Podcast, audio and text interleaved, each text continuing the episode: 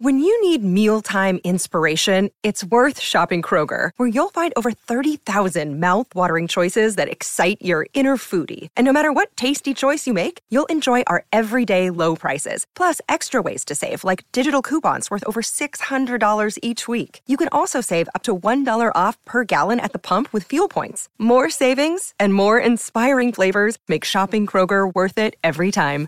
Kroger, fresh for everyone. Fuel restrictions apply.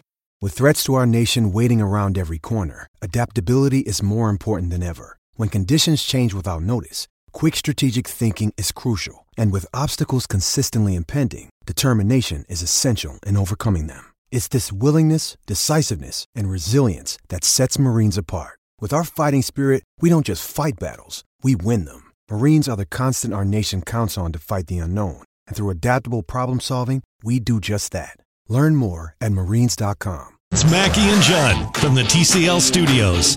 TCL, America's fastest growing TV brand. Football.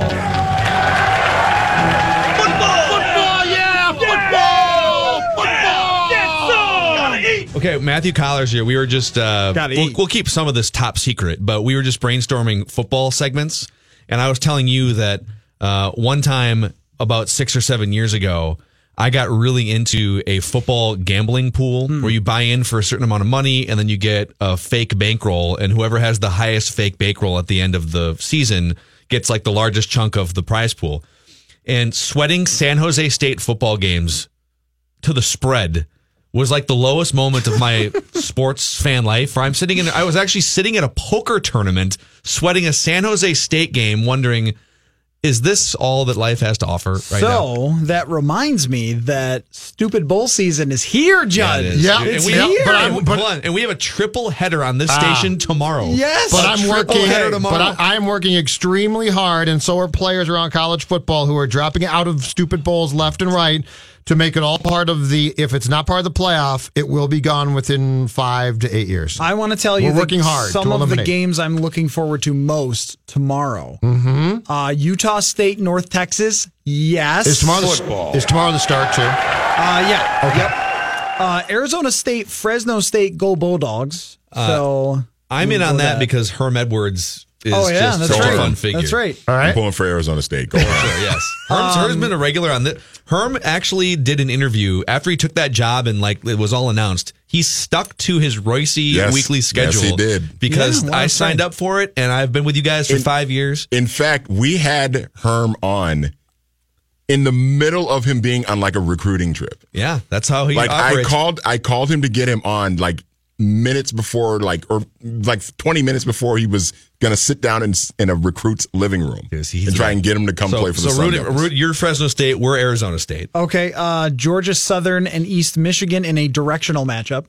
Well, the first one was a directional one. North Texas against Utah State. That's not. A That's not directional, State yeah, is just that's true. uh, Georgia Southern, that's uh, Jerick McKinnon's alma mater, right? that is. And you're yeah, watching. that's right. And you're watching all of these games so Now- far, or how many of these games are you actually going to be tuned into? This is the one I'm really looking forward All to. Uh, Middle Tennessee State and Appalachian State. is that the R+L Carriers New Orleans Bowl? I have no idea. Football. Don't don't ever ask me the names of the bowls. so.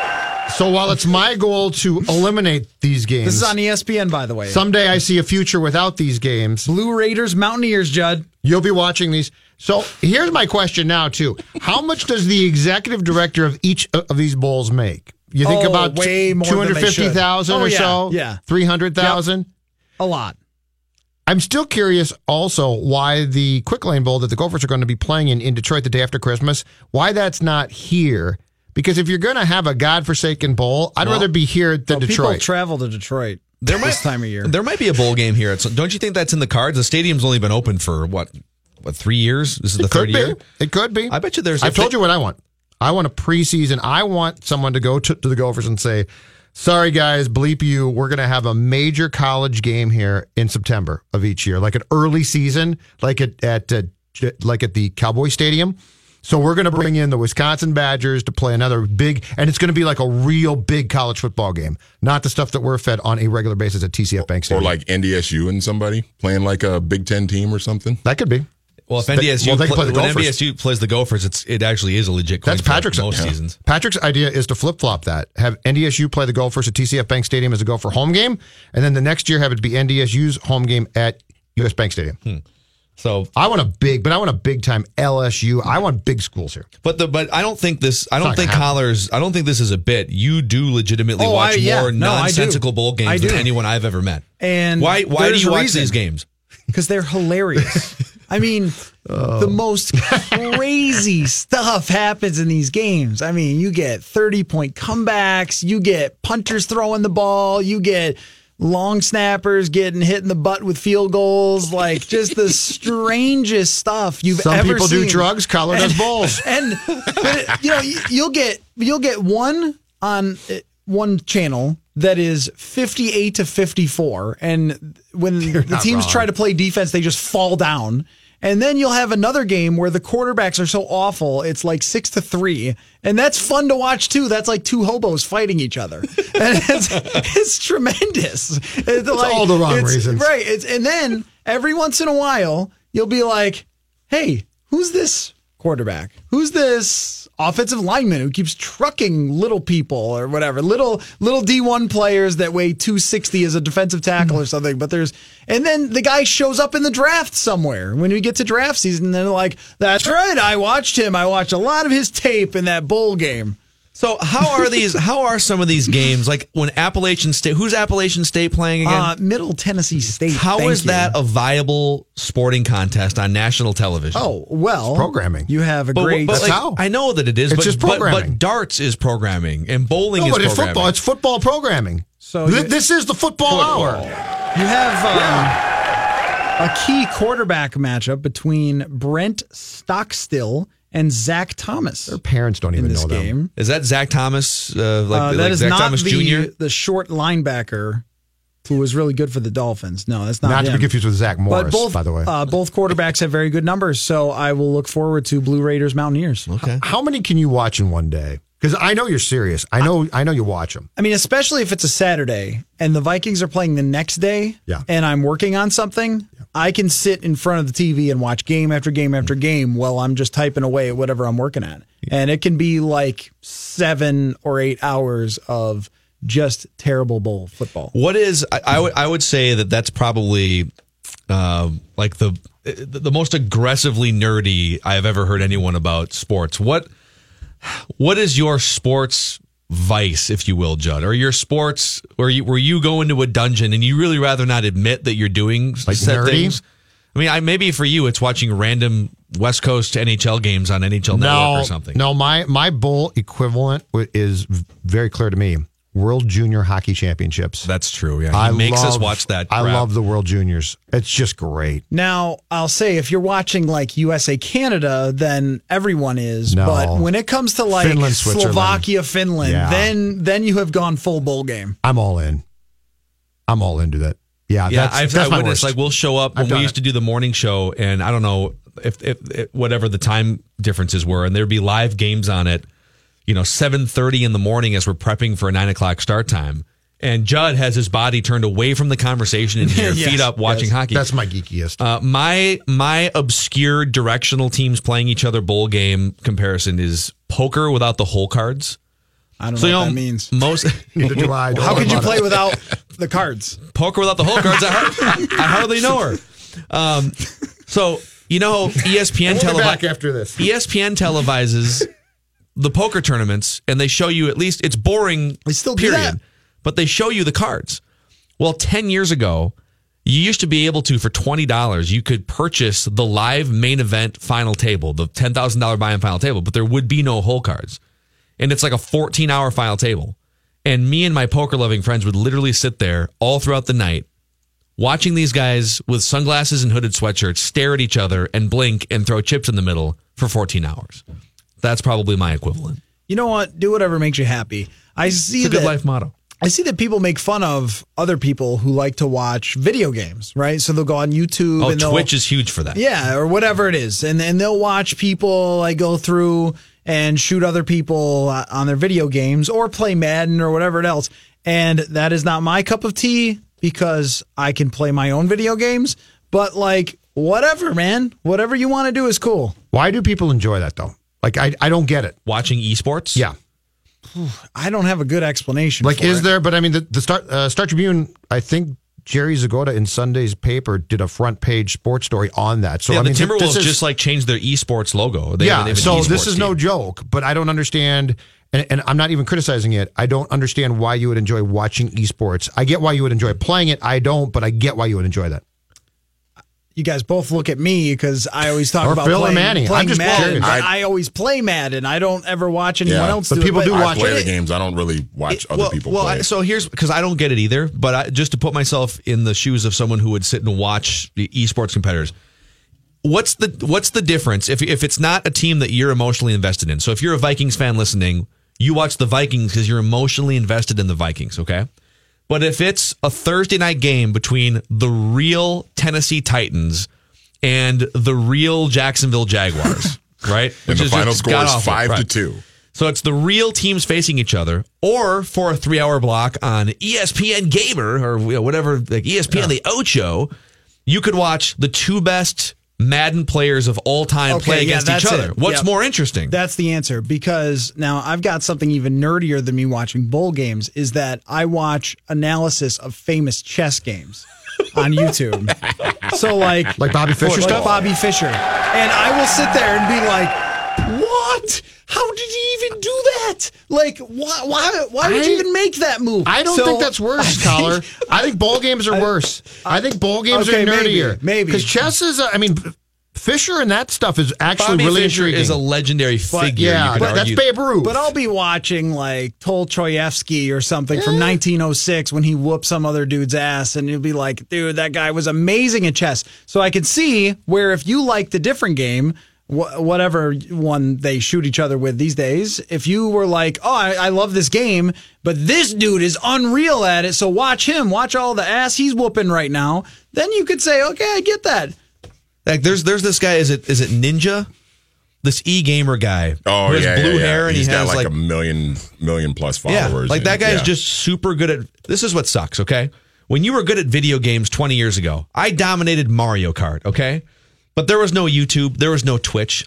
These dudes come along and they're just good at video games, like we used to be good at video games, and now they make five hundred thousand dollars a year with sponsors because they put them on. But they're on- way better than we ever could have been, right? I mean, the the things that they must be able to do on these Madden games or these shoot each other games compared to us thinking that we were good at it. I don't know. And so- I mean, so- they must play all day long. Are they playing against the game itself, or are, are they playing against an actual competitor on the other side? competitors. Yeah, because they, Okay, so they, Ninja, they would lose to the how game. does nin, how does this guy Ninja find a person who's as good or can actually give him competition? So I don't think Ninja plays sports games. I think Ninja plays shoot 'em up games. Okay. pretty sure. And if there are people who are young enough to know anything about this, I know- yes. feel free to tweet us or Twitch us.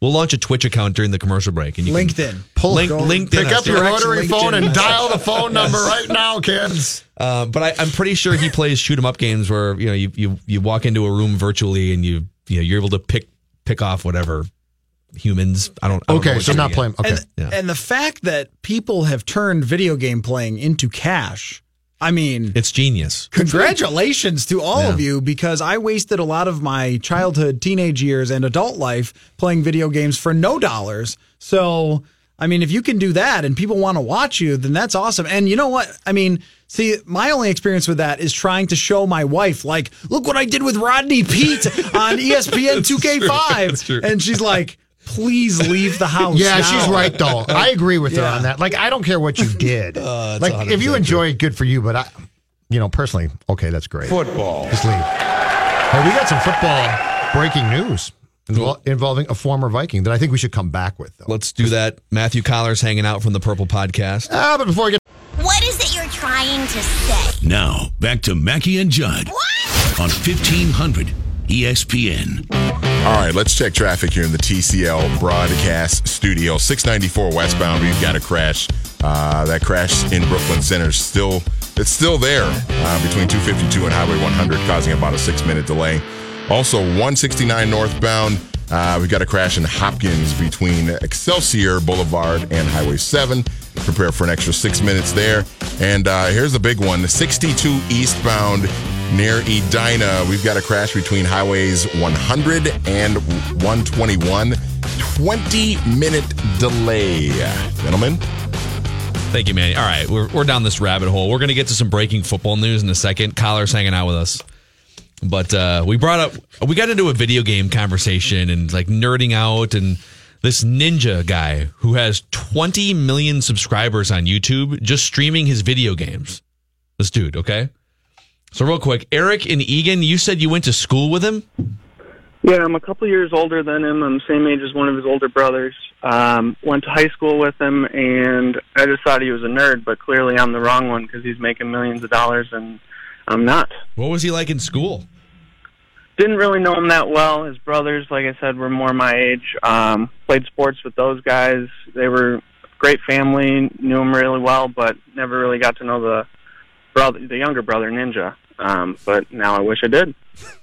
So he he went to school in Eagan, or No. Uh, Where'd he go to school? Grays, Grayslake, Illinois. okay, all right. So like like was he a loner at the time when when you saw him hanging no, around? No, not at all. What was he like? normal kid.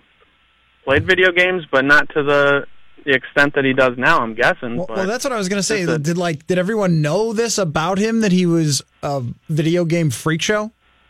I don't think so. Man, it, it didn't seem like it. What's his real name? Ju- Judd's taking notes right now. What's his real name? Uh, his last name's Blevins. That's all I know. Yeah, his name is his name is Richard Tyler Blevins. okay, Ninja is much better than It really Richard is. Blevins. Hi, I'm Richard Blevins, Hey, I'm Dick- video game legend. Thanks, Eric. I'm Dick Blevins. Are you Dick Blevins, the video game legend? I mean, what is, is he like 62 years old? Football. listen, listen, Sonny, I'm pretty good at those video games. Okay, can't shake a joystick at me. Oh. All right. What's the breaking oh, I football didn't break a new news? sounder. Oh, I'm sorry. I didn't. I didn't know it rose Mackey to and that. Judd show. Didn't know it rose Yeah. to that level. Also, you know, one of these days, summertime, we'll do this. I want people to call in and just say who they might have met or known once. Like that was, I, he was in my high school. You're like, oh yeah, follow up with some information. I don't have any. Yeah. Like no, but that's great. I Yeah, want like, more of those. I went. I went to high school with him. I have zero information. One per show. Like I didn't yeah, even know I- his name was Richard I went Blevins. to. I once bumped into Mewelde Moore in the grocery store. That's it. Oh, really? That's What- what was he like? No, I- I, don't know. not That's sure. my whole story. Yeah. And hang up. All right, caller, you're going to be very happy about today's breaking news from the National Football League. Is this from Jacksonville? The Jacksonville Jaguars have oh. signed free agent kicker Kai Forbath with starter Josh Lambo ailing with a groin injury. Kai is finally back. Cobra Kai. One day after Blair Walsh's anorexia was revealed by the uh, special teams coach of the Vikings, we uh, get Kai Forbath back in the league. I never understood why they moved on from Kai Forbath. I thought he was fine. I don't think you should waste a draft pick on a kicker. And if you do, don't cut him maybe after two games or cut him after two games. I guess it doesn't matter. Uh, the only unfortunate part here is that I had a milkshake bet with someone about Kai Forbath's number of field goals for this year, and he's not going to reach it. What was the number? It was over 15. I thought he would make over 15 field goals this year after he was cut by the Vikings because I figured It is the Jaguars. Well, yeah, that's true. They You play think a lot of get- 18 to 12 games. He doesn't have great range though. He like he could kick from like 53, That's fine. 54. So that means they have to get to the other side of the field with Cody Kessler. But how did he not- That's pretty tough. What I don't get about Kai is how did he not get a job? I don't know because every team outsmarts themselves. They think, "Oh no, we've found the college kicker. We've found the Roberto Aguayo or Zach Gonzalez or whatever the heck his name was from Cleveland who shanked a bunch of kicks and ruined their season." They always think that. They go, "Ah, this guy's got a bigger leg than old Kai." And then Kai comes in and makes his field goals and does his job, but uh, he doesn't have the big boot. So he, I he still doesn't get a gig. I still want to find Blair Walsh to ask him.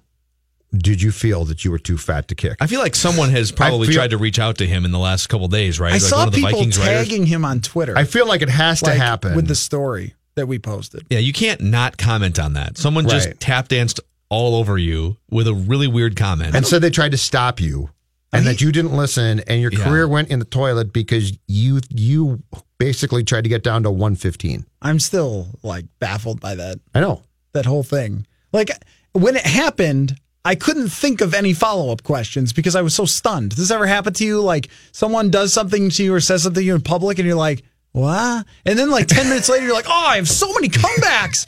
And that, that was me with like, with it, did you say Walsh lost weight? A- and that's why he became like, started shanking kicks everywhere? It's also obvious that Mike Priefer was holding on to that for like Yeah. three years. Yep. He's been holding on to that, and he's been taking all these bullets about kickers being terrible, and he just he he.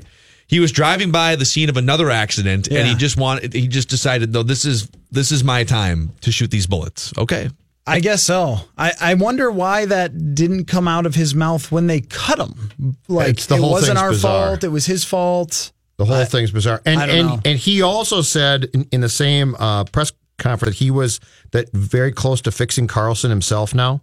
Like the whole thing's weird. you Yeah, know? and then like there- it's like, well, I was going to fix this and I was going to fix that, and it was all going to be fine. There was another part of it where he said if a player needs a mental coach, he needs to go outside of the facility because I can't help him. Which I think was sort of tongue in cheek, but it was also like, uh, you know, your kicker, your kickers generally have mental meltdowns, so maybe that's not the joke you want to make. Doesn't here. that also sound like the exact like so your job as a coach is to take a player and try to maximize him, right?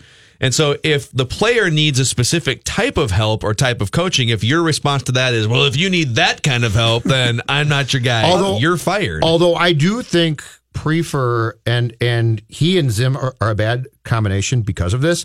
I do think he firmly believes that you should do your job w- without tons of help as far as because he well, then what's the point of having coaches? I know, but they would get frustrated with with Kluwe about directional punting, and it'd be like, okay, you're asking him to do something sort of tough here, and then Kluwe would, would go into Chicago and every year meltdown, right? Because he was trying to directionally punt away from Hester, but it was windy, and you would think that you'd be trying to prop him up and be like, okay, let's work with this, and they would just get mad.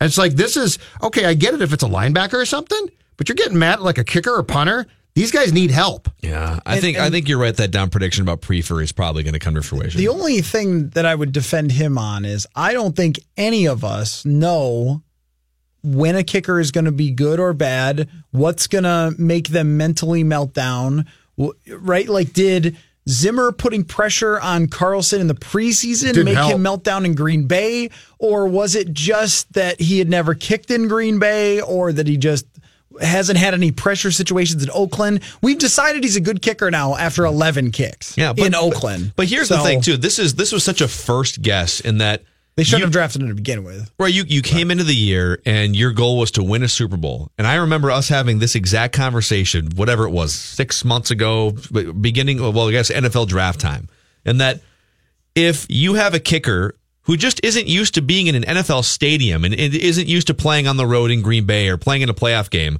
his heart's going to race a little faster because he's a 22 year old dude who's never been in that situation. Do you want? Are you able to to sort of take those lumps as he takes them? And the answer was no.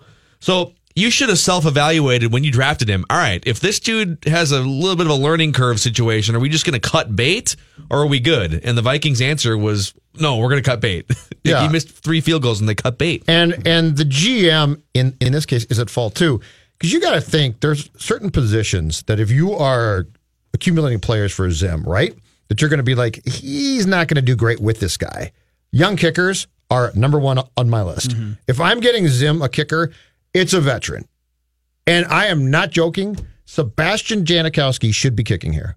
I would have gone out and gotten him because he would have drank a bottle of tequila, told Zim to bleep himself, and gone out and kicked field goals and been fat as a cow. and you never would have had Sebastian saying, Mike, come here. How do I look in the mirror? Just, just I feel like I'm fat, Mike. Yeah, that's weird. No, The- but- the Blair thing is weird. but But, would just, Seabass keep, not just be keep perfect? Kai. I don't think Kai cares at all what Zimmer thinks. I mean, he's a very much a loner type of dude that was to himself as much as anybody I've ever seen in a locker room, and he would only talk to Ryan Quigley. And this is another thing that was sort of insinuated.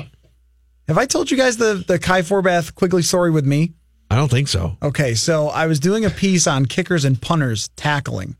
And I went to Kai Forbath and I was like, hey, just want to ask you like a question about like tackling. Like, what's your approach when you see a guy break into the open space and then you've got to take him down? Like, you don't want to hurt your leg, but you got to tackle him, right? And he was just like, I don't know, man. I'm like, oh, okay, well, it's just kind of a, you know, a thing that happens or whatever. And he's like, huh, I'm glad you enjoy it. Like, oh, What? Okay, this is weird. But Ryan Quigley's a cool guy, so I'm going to go talk to him. So Quigley is all into the conversation. He's like, oh, I hope I can deck somebody soon. I got totally owned when I was in New York once. I bet you could find it, which I did. And he's, he's like, so we're having this great conversation. He's like, oh, this guy was a great tackler. This guy was a great tackler. Different punters. Kai Forbath walks over to make some sort of lunch plans with Quigley, and Quigley goes.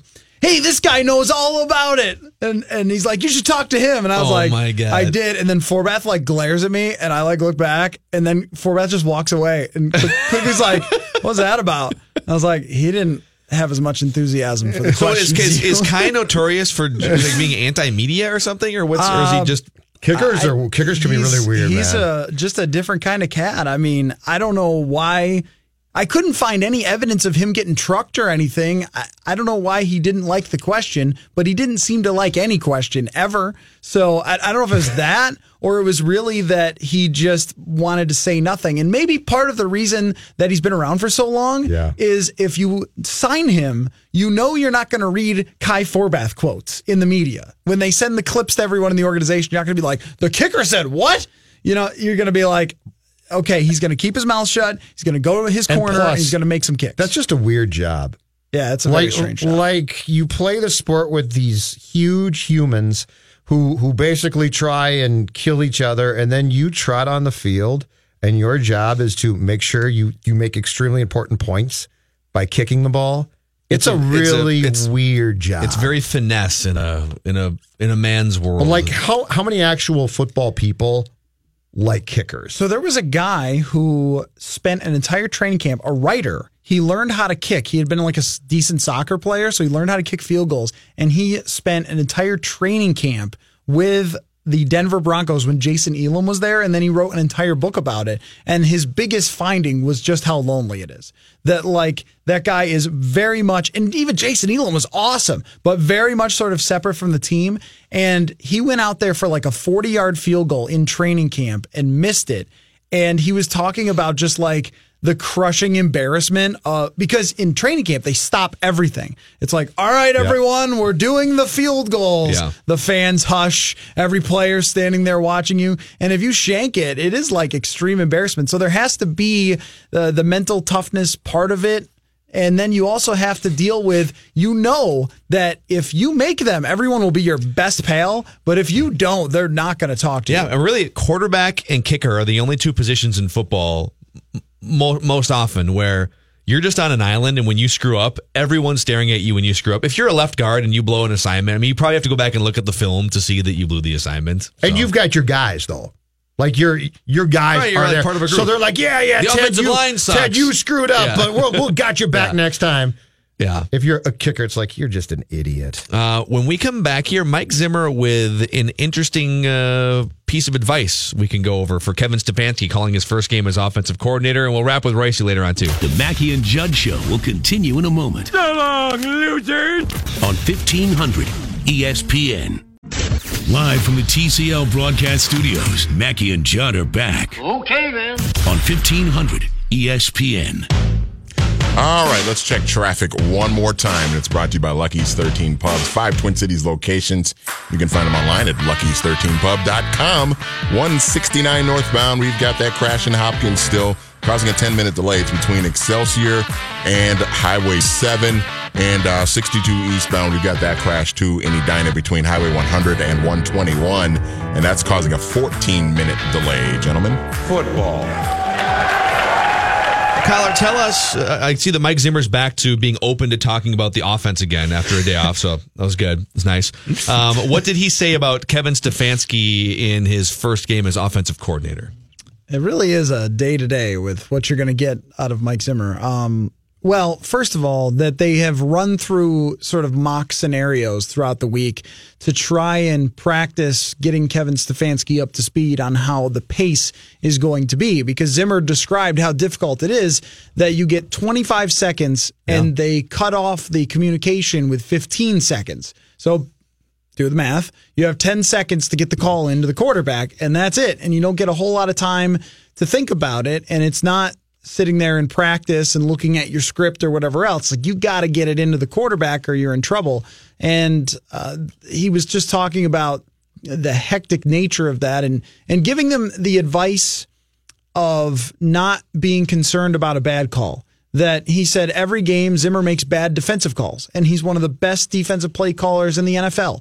But sometimes you screw one up and the offense beats you. And he was talking about the whole thing of it's the players, not the plays. I asked him what that really means, and he was talking about that. Is that sometimes you'll make a bad call and players will will bail you out, and you you can't dwell on that. You can't dwell on like oh I screwed that up or anything else like that. And you also have to trust your players what they can do and what you have there. That you can put them in the right positions, and then whatever happens is going to happen. But if you get overly frustrated, you're you're not going to be able to concentrate on the job you're doing. Is Stefanski going to be upstairs or downstairs? Do we know? Uh, he is going to be downstairs. No, which means Zimmer can get to him the quicker. field. Yeah, I, I thought yeah. he might distance himself a, a I- little bit. I don't think either one makes any difference, right? I, I wouldn't think so. Nor was upstairs. Where would you guys rather be? DeFilippo was downstairs. I'd prefer to be upstairs. Because you don't Calling like human plays? contact, or Uh, no, because I can see more, and and my position Food. coaches can talk to players. yeah, the press box. Yeah, food I much prefer. by. I much prefer to have the aerial view. No, if I'm calling plays, I'm serious here. I, I want the aerial view Yeah. from the upstairs. If I'm if I'm on the field, I see chaos. Yeah. If I'm above the field, I see developments. So I think the biggest thing is Kirk That's. Cousins, Kirk Cousins and Kevin Stefanski being able to communicate. I got the sense from multiple comments that the biggest upgrade that they're going to have here for all the players is being able to communicate with their offensive coordinator and feel like they're being heard. And that it, it just does not sound. There have been way too many subtle little comments about John DeFilippo that it sounded like he was making it his offense and his offense alone, which might have been fine if he had followed Norv Turner, because a lot of guys might have said, "Wow, Okay. I mean, this is just how it is. But they followed Pat Shurmur, who I don't think it was any mistake that uh, John or that uh, Kevin Stefanski quoted Pat Shurmur in his first press conference. Like it was very obvious. Like, remember the guy who did really great? This is how he did it. That's how I'm going to do it. So that would be my expectation. And my observation about this team has been it has an absurd number of smart players. I mean, on both sides of the ball, but like Stefon Diggs, Adam Thielen, Kyle Rudolph, like these guys know what they do well. They know what succeeds. And uh, Kirk Cousins has been with Sean McVay and uh, Kyle Shanahan before, who got great seasons out of him. All of these guys know what works. And so if you're not listening to them, I mean, that's just a mistake. And there was one comment about, I think it was from Zimmer about the whole coaching staff being involved that I thought might have even insinuated that uh, the rest of the offensive coaches, Kennedy Polamalu, Darrell Hazell, Stefanski himself, weren't so much being involved either. That they were sort of being told what to do, which is not really a great a great plan either. Man, I feel like you should. That's that's another knock on Zimmer. That that's something that you should be able to sniff out. I would think in your conversations with DeFilippo. Okay, how collaborative are you? I'm not. Right. Or is he lying? It's Well- hard to tell. or I do guess. background work on, on the person. But but I mean, everyone has the right things to say, and his team won the Super Bowl with a backup quarterback. And I, you know, I think it's this is one that's easy to second guess in hindsight. But when it happened, we all went, "Oh, well, Right. this is the guy who worked with Nick Foles, and he got two coaching interviews, like head coaching." But to Phil's point, it's on it's on them to if this guy is not going to, to take advice to find that that out as quickly as possible. Like that's a really bad thing to deduct with three games left. Well, that's true, I fault but them. through the first five or six games, they didn't have a bad offense. But over the last five, Kirk Cousins is averaging 6.4 yards per attempt, which would be bad in 1994. but you always want collaboration. Well, no, I I, mean that's that's that. true, That's but. I'm saying that you wouldn't have fired him after they put up 31 points against the Rams or anything. So I mean, it's only really a recent development over the last month and a half that the offense has gone in the tank, and then you see the frustration building, and and that's the reason something really had to happen was when I went back and looked at that game on tape. The number of wide receivers who were throwing their heads back, throwing their hands up in the air, you had to do something to take the pressure off Cousins because this entire week would have been about Cousins being an $84 million bust. Football. If you want more on Matthew, you can go, or if you want to avoid him, the, the place to either go or avoid is 1500ESPN.com, the Purple Podcast. It's up to you guys. I don't, I don't get it. No, if people just either want to find or avoid you, 1500ESPN.com is where you Is that stick your flag in the ground. That's where I'm at. 1500ESPN.com and the Purple it. Podcast. Uh, we're going to wrap with Royce when we come back. Mackey and Judd will return shortly Just a reminder this station does not endorse this. on 1500 ESPN. Now, back to Mackey and Judd, Hello, boys. live from the TCL broadcast studios So what do you think? It's pretty cool, I guess. on E 1500 ESPN.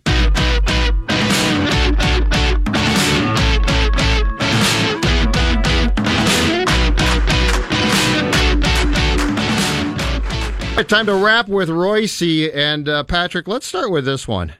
When I was a kid, it seemed like for a long time, winter meetings in baseball were fantastic. You guys would all go, you get tons of news, there'd be tons of trade. What the hell happened now? It's a media creation basically where there's nothing but speculation for a few days and then everyone's done. Most of the ones I went to, Calvin was the boss, and we could always count on at least a Rule Five draft. You know, I don't even know if we called it Rule Five then, but on at least if you stayed there all week on Thursday, they'd draft somebody and you could write a story. This year, the Twins didn't even bother to do that, and they didn't lose anybody. Uh, I was hearing uh, some uh, theories on this. I think Dombrowski's theory on this is that everybody is so cautious now and does so much research that they don't get there and pull the trigger in two days. You know, you you almost have to. The only trade you're going to see is if the groundwork was really traded hmm? made at the general managers meeting. But and somebody I, I heard today, I'd forgotten this.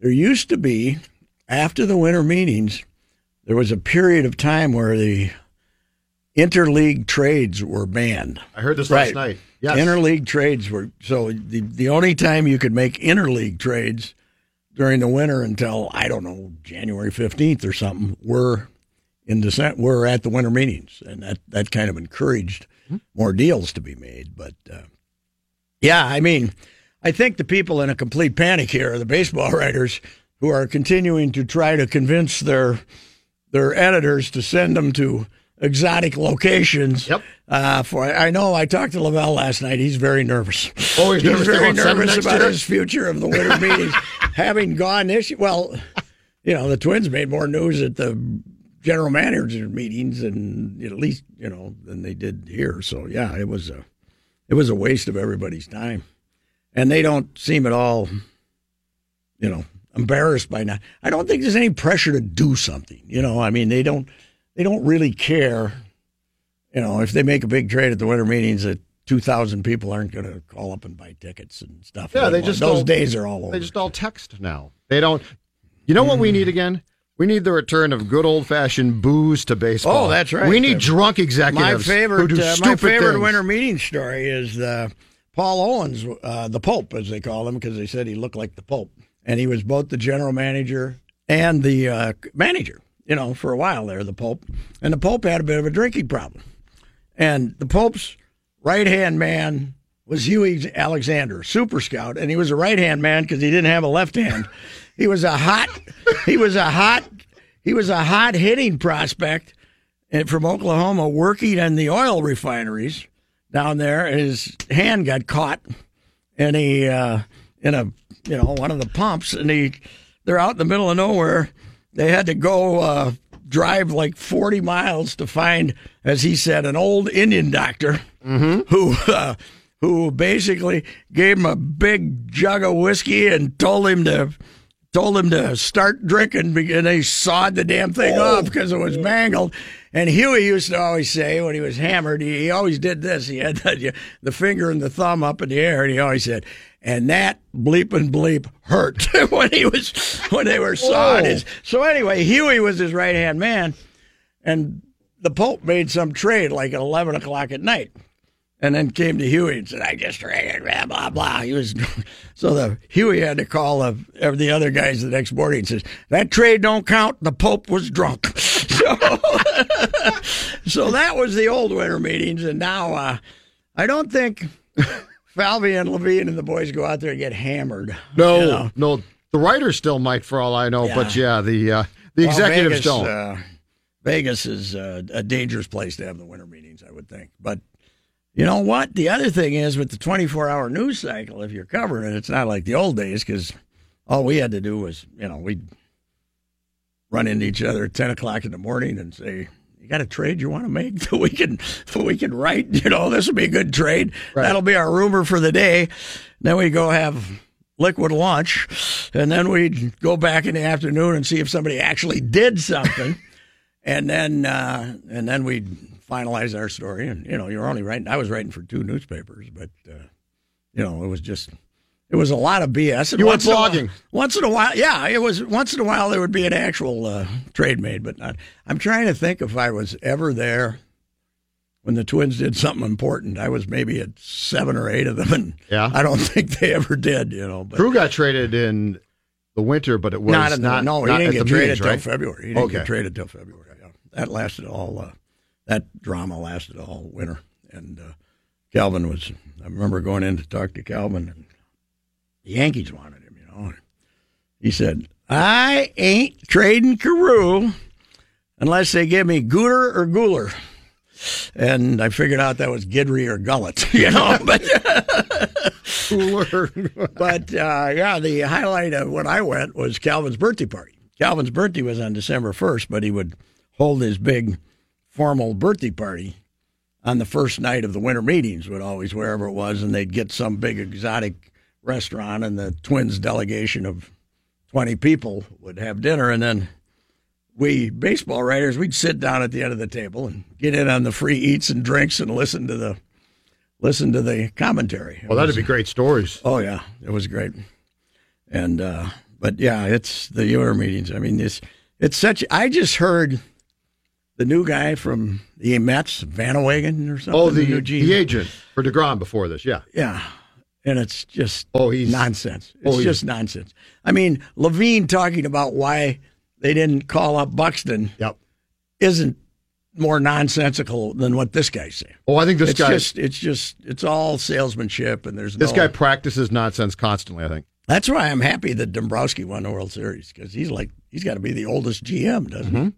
And you know, with some old time, let's make a trade kind of stuff, and uh, you know, he won the World Series. But uh, yeah, it's uh, it's really uh, not worth the trip, not worth the effort. Well, Right tell now. Lavelle that. No, God, no, we don't want Lavelle to. Uh, Lavelle, uh, that would that If would spring training or the This is winter meetings go away, Lavelle's not going to be yeah, doing well, well. this is you know it gets Lavelle in shape for what he goes through for six weeks in Fort Myers. You know, like the eighteen-hour days or It's a lot of training right yeah, there yeah, that's right. He's the winter meetings. You got to learn. You got to get back to staying up 19, 20 hours a day. You know, before you uh, get to the winter meetings. So, do, do you think our Vikings uh, whoop up on the Dolphins now that we I- have a new offensive coordinator? Now, now that Zim's I think? I think they uh, whip up on him uh, whether they had this offensive coordinator or the previous one.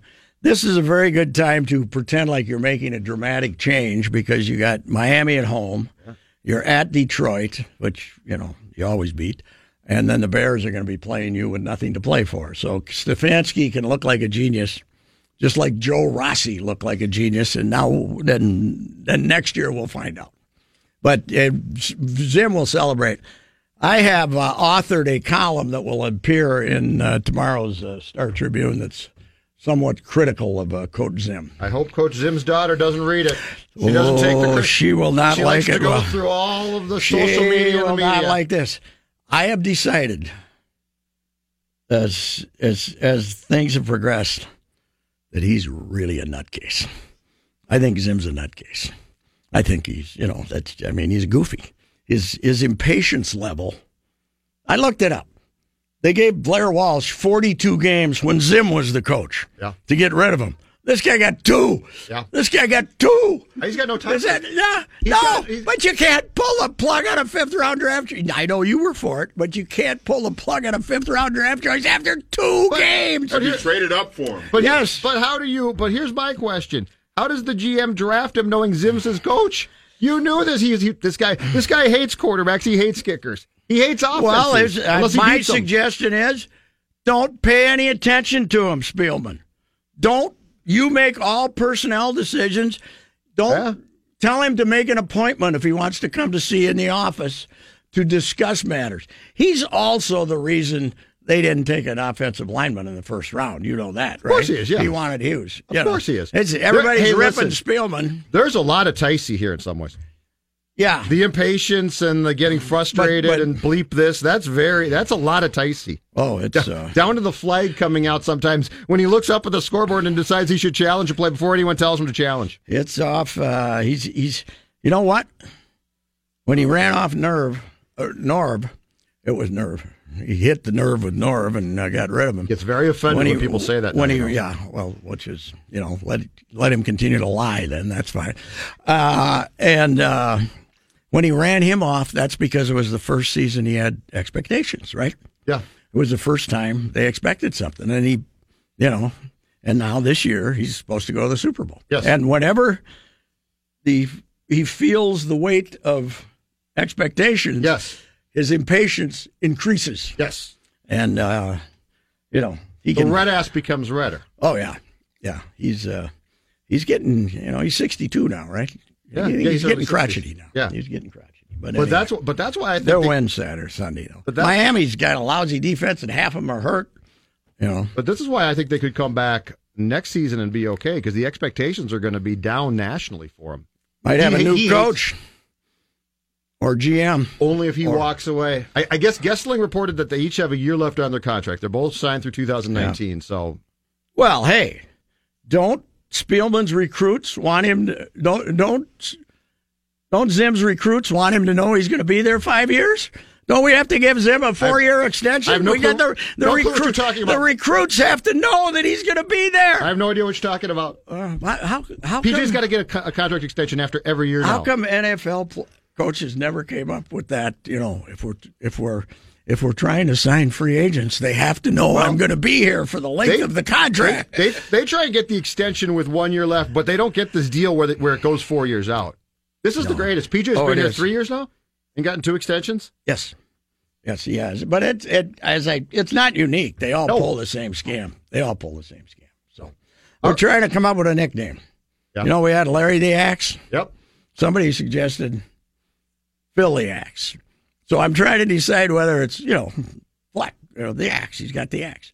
Philly the axe or Flecky the axe. I can't figure out which one we're gotta going to be go. Flecky. Flecky the Anything axe. Flecky. Flecky. We call We're D. gonna- Filippo Flippy. Yeah, I'm sick of call, just calling line. him. I'm just sick of just calling him Phil. I I might have to call, start calling him Flecky the Axe. That'll be good. And you do realize for the second time now, you are competing against yourself Yes, right now because you're on FM 107 Yeah, talking was- pop uh, culture. Yes, we're taping this, and I was just uh, I was just talking to Lori, and was more fun doing it with Julia because I could say, "What the hell are you talking about?" But Lori's, you know, she's organized, man, and she's got scandal after scandal that I don't know anything about. So uh, I just hope your I think this would be Drake you know, Kanye. This won't be really one and right done, but it could be two and done after today. All right, see ya. We're done.